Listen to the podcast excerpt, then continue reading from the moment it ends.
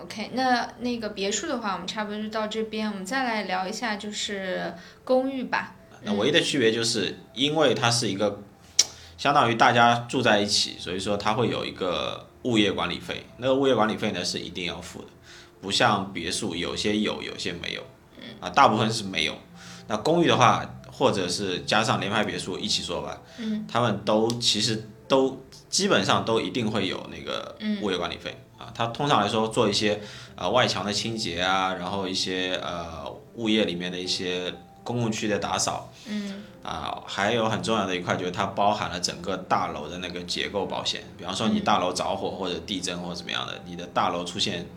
结构上的问题，比方说钢筋水泥上面出问题了，那这个东西保险就会过来修，它会保证整栋楼的一个主体的完整性。嗯。啊，那如果你要保房子里面的东西呢，那你可以额外的再去买单独财产保险，但是由于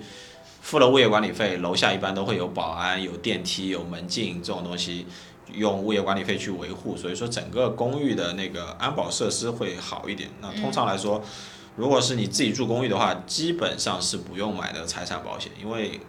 呃小偷就很难进来了。对对，所以说差不多就是唯一多一个就是物业管理费。物业管理费的话，公寓通常来说从两千多到四五千都有、啊，根据你的公寓的豪华程度不一样，有些公寓真的像会所一样，那就会产生差不多四五千左右的物业管理费。嗯、有些公寓比较简单一点，可能就两三千左右。那市市政费的话，公寓跟那个别墅是差不多的，是吗？对，差不多，因为呃，就像刚才说的嘛，市政费它主要是帮你去扔垃圾，还有做一些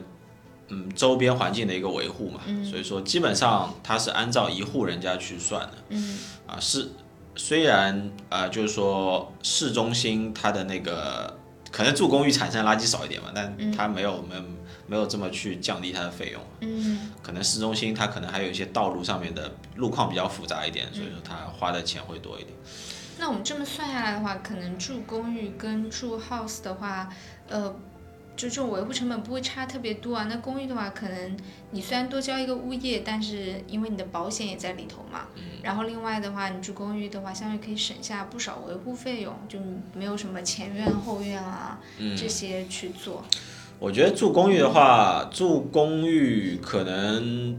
总体每年的支出会稍微高一点，因为特别是市中心的公寓啊了，它一般做的会比较豪华一点，有健身房、游泳池什么的。呃，如果你算上物业管理费的话，相对来说会比住别墅呢要高一点，但是好处是呢，它比较省心，它省了你的精力了，就相当于你花钱就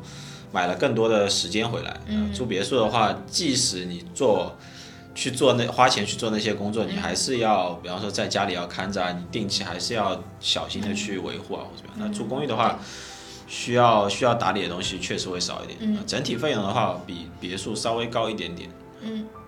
好，那我们关于就是在澳洲养房的这种固定支出啊，也不是养房了，就维维护。购买之后维护的它的一个支出，这期视频就差不多到这里了。嗯，然后我们录了也有录了二十几个 vlog 了，然后就是有一些朋友呃也会评论，就想要问一些具体的，就有些会问，哎，黄金海岸的那个别墅情况怎么样？就这些问题比较宽泛啊，我们后续可能会呃录一些视频去跟大家具体地讲，比如说像黄金海岸跟布里斯班这两个城市的一个房产有什么区别，但是。真的，如果要讲具体的话，还是希望大家就是可以到时候把我把微信打在这边，大家加一下我的微信，我们再去沟通一 下。对，嗯所以有些如果不能很想非常着急想得到回复的话呢，可以那个线下交流。嗯，对。好，那我们这期的视频就到这里了。呃，老规矩，你有什么想听的话题，关于澳洲生活、澳洲房产，呃嗯请啊、给我们留言。我们下期再见，好吧，拜好拜拜，嗯，拜拜。